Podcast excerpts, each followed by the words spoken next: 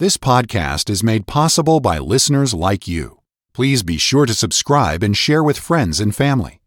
To help support this ministry, please visit walkwiththeking.org forward slash donate. Thank you for listening. All right, thank you very much. And hello again, radio friends. How in the world are you? Doing all right? Oh, I'm all right, thank you. I'm singing bass, but then that's all right. By the time you hear this, I will have long since gotten over whatever it is. And I'm happy in the Lord, so glad, so glad to know Him, and frankly, so glad to be friends with you. Somebody wrote me the other day and said, You know, it's just as though you were sitting at the kitchen table talking to me. And that's exactly how I want it to be. Hey, we get yelled at enough in life, don't we? And maybe it helps if somebody just talks with you and points out some things that may be helpful in your life. My prayer every day is that God may help me to put a handle on His Word for you so that you can get hold of it for yourself. We're looking at John chapter 1. John bore witness of him. The last time we got together, we talked about what it means to witness. You remember that? Lay your life on the line, have something to be excited about. Spend enough time in prayer with your Lord until your heart is warm and tender toward Him.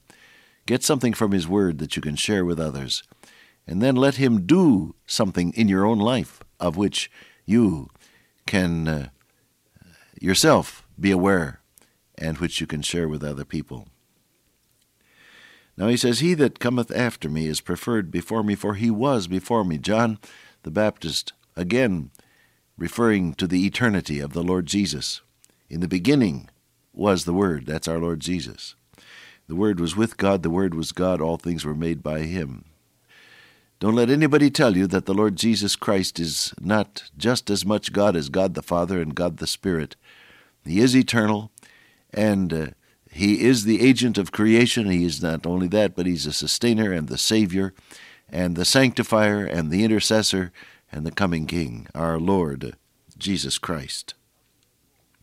Now he says, Of his fullness have all we received in grace for grace. The Bible uses this expression fullness in a number of verses, I notice. This is John 1.16, of his fullness.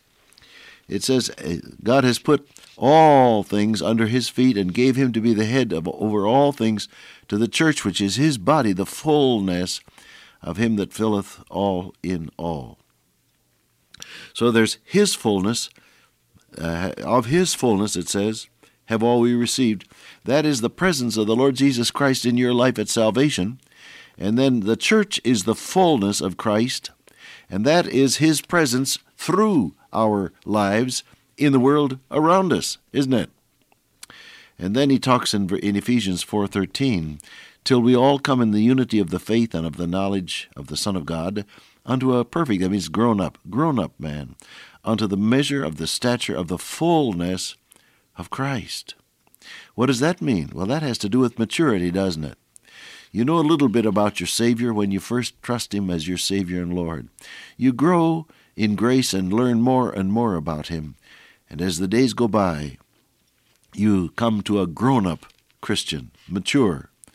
Is That word perfect means mature or grown up unto the measure of the stature of the fullness of Christ. That is to say, you know your Savior well enough to walk with him as a grown up believer, no longer a little child in the faith, what Paul calls babes in Christ.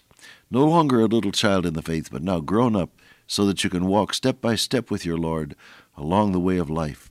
And you can appreciate what he has in mind for you, and you can share his purposes and his aims as revealed to you in the in the Word of God. Then in Colossians 1:19 it says it pleased the Father that in him should all fullness dwell. The fullness of him that filleth all in all, of his fullness have all we received. Now what is the personal what is the personal point tasting point, let us say, of uh, of uh, God's blessing? Um, Peter the apostle speaks to his friends when he writes to them let me turn to that over there in First Peter, may I? Uh, he says, As newborn babes desire the sincere milk of the word, that ye may grow thereby, if so be ye have tasted that the Lord is gracious. The tasting point of the gospel is the grace of God. The grace to save you, grace to keep you, grace to rescue you, grace to lift you out of despair when you've failed, grace to restore you and forgive you, grace to transform you into the likeness of the Lord Jesus Christ. So John says, Of his fullness of all we received, and grace for grace. The word for is the translation of a little Greek word anti, A N T I, which means against, but it also means upon, piled over onto. So, what some commentators say, and I think I agree with it, is we could very well read it We've received his fullness and grace piled upon grace, with more to come. Unremitting supply of grace. That's really, I think, what the Holy Spirit had in mind when he was telling us this. What really, then, do we mean by the fullness of Christ? It means a steady stream of the grace of God poured out upon your life. Now, Paul uses the word grace as a noun describing certain things like the grace of giving. He said, Don't be, uh, don't be late in manifesting this grace also. Uh, the grace of giving, for example. Unto every one of us is given grace according to the measure of the gift of Christ. So there's lots of different uh, areas, you may say, of your life where the grace of God is uh, is given.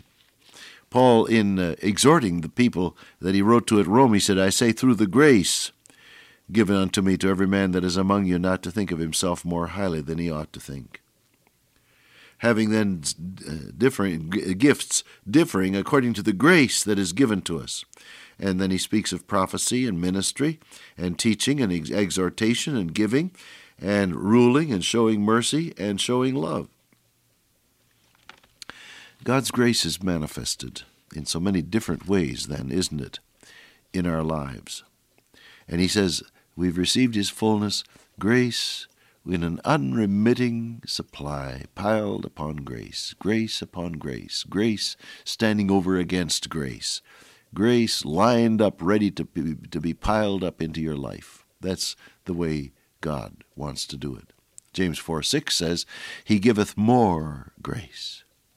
There's never a time, beloved, but that God has more grace for you.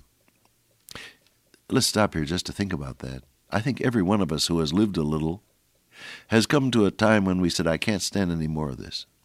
Uh, if I if, if, any more of this comes, I'm going to scream or bite somebody or blow up. Have you ever felt that way?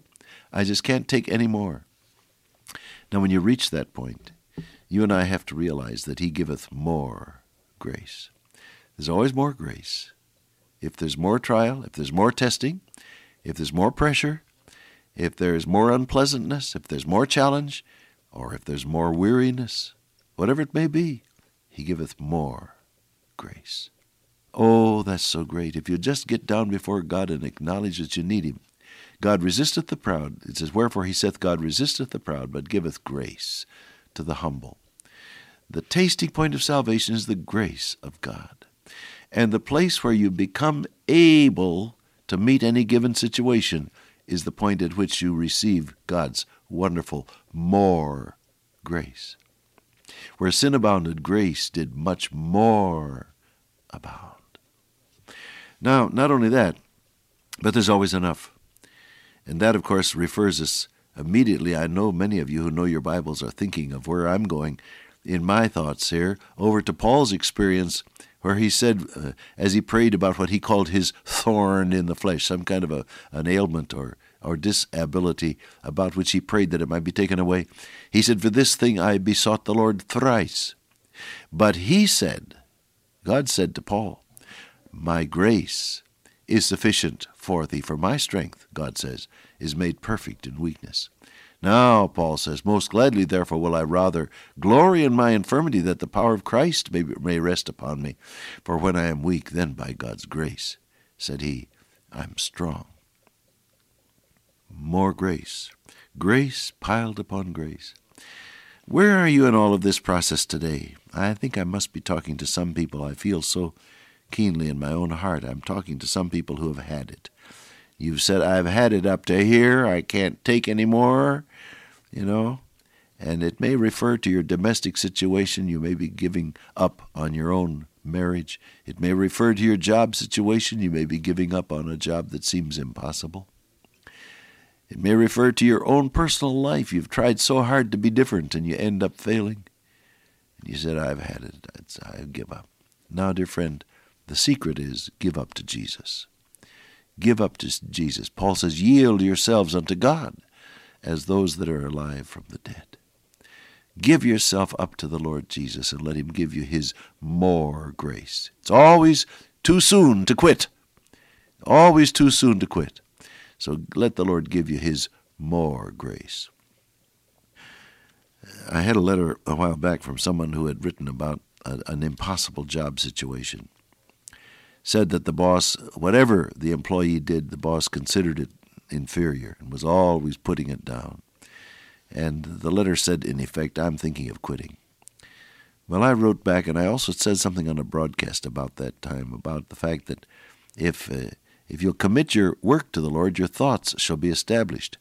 In other words, if you want your attitude toward your work, your job to, to change, start praying about it. That's what I said. And uh, so I, I just sort of expanded on that a little bit. Are you fed up with your job? Is your boss impossible to get along with? Are your fellow workers impossible to get along with? Are you are you just so discouraged you're about to quit and give up? Uh, Start praying about your job. Commit your work unto the Lord, the Bible says, and your thoughts shall be established. Your attitude will change if you pray about your job. So I said that, and I wrote it in a letter. Well, I got another letter back from this listener saying, I just wanted you to know that I started praying about my job. And as a result, things have changed. I've had a promotion. I'm in line for a raise. Praise the Lord. oh, that's great. Grace piled upon grace. There's always more. There's always enough. There's always what you need. Jesus does it all. He says the law was given by Moses, but grace and truth came by Jesus Christ. Now you have that you have that great dualism. The law is still true. It was Paul says our schoolmaster to drive us to Christ. Bring us to the place where we yielded to the Lord Jesus Christ who paid for our sins on Calvary. Grace and truth came by Jesus Christ. He brought, he brought God's pardoning and transforming grace to us. He epitomizes God's truth to us. All you'll ever need to know about God is wrapped up in the person of the Lord Jesus Christ. Beautiful truth, isn't it? Well, today, as you go on through the day, trust God to give you His all sufficient grace and to pattern through you what it means to know Jesus. Father God, today, oh, may we be filled with the grace of God, showing what it really means to know Jesus by the way we live. In His name I pray this, amen. Till I meet you once again by way of radio, walk with the King today and be a blessing.